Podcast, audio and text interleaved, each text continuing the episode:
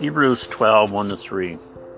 Therefore, we also, since we are surrounded by a great cloud of witnesses, lay let us lay aside every weight and the sin which so easily ensnares us. Let us run with endurance the race that is set before us. That's the verses I want to concentrate on. The Christian life is not a life for wimps. It's a race, a journey, a battleground. On the one hand, we have Jesus cheering us on with the great cloud of witnesses. I'm not sure if that means loved ones who have gone on to heaven can see what's going on in our daily battles with sin, sickness, job loss, a marriage breakup, being rejected, misunderstood, lied about. I often look at my Christian life like the book and movie versions of Pilgrim's Progress. I know the path I have to follow to get to God's kingdom in heaven someday. Along the way, I'll have Christians or perhaps the Holy Spirit encouraging me to keep going when I fall down or something from God's word gives me a boost to my faith gets a, a, boost to get going. I also will have Satan and his lying followers telling me to stop and rest a while at some nice playgrounds to amuse me. It could be the offer of an easier life without the need to be a strong witness for Jesus. Perhaps a better paying job, which will cut into my walk with God, leaving me to have a little time to worship on Sundays, read His Word, and pray. Perhaps it will be the siren song of a lustful spirit to compromise my faith, because you deserve it. No one will ever know. But even if no one knows, God does. Perhaps it will be the, the desire to get rich by gambling, playing the lottery, which may make you wonder why God didn't bless you like he looks like he did other Christians. And then all of a sudden, a root of bitterness takes root in your spiritual life. Perhaps the thought will come to you why push yourself so hard to be so dedicated for God? Look around you. Other Christians are taking it easy. You'll get to heaven someday anyway. Relax. Enjoy yourself. Watch this program. Have a social drink with other people. Only ministers need be praying all the time. God understands. You deserve a break. Have a rest. Sleep. Well, whatever it is, whatever the thought, it all leads you down a path, the path of least resistance. Give in, take it easy, and sin won't even feel like sin anymore. It's like the time my wife and I went to a restaurant. The lights were off inside, so dark the waiter went ahead of us with a flashlight. You couldn't see the tables of other people, and a small candle was on the table. I barely found my seat. As we sat down, my thought was, I sure hope that's my wife across from me, and I'm not at the wrong table.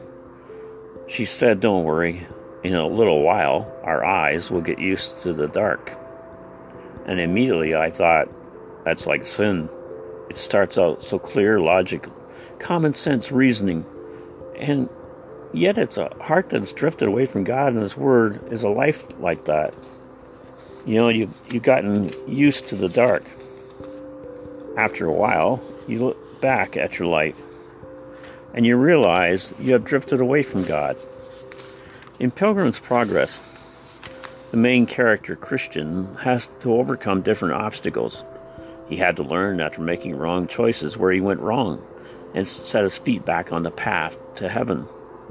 You and I are faced with obstacles every day. Life won't always be sweet and pleasant. It never was for me.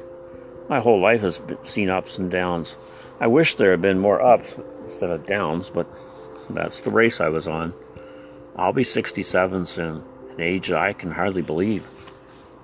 I've lost so many people over the years. Some were believers, some were not. Over the years, some have accepted what I told them about Jesus, many have not. They felt or looked at their playgrounds and they stopped at on their life's journey and thought, why is he being so hung up about that Jesus stuff? I kept walking. Though I'm sure family and friends thought at times, Leo's a nice guy, but that Jesus outlook, outlook on life is a bit out there. I know on the race I'm on where it has, it has led me. When I came to Christ in June 1974, my life changed wonderfully. It was a quiet conversion, but others saw I was different. The old cursing, swearing, negative, porno movie watching, lying Leo seemed different. I was so nice to be around. I said please and thank you. I stopped cursing and swearing. Stopped watching things I shouldn't have been watching in the first place. It was like I was in love with someone. My personality was changed. The old me was gone. The newness had come. Lay aside every weight. Lay aside everything that used to make you fall. Watch violent movies? No. Stop watching them. They only drain your walk with God.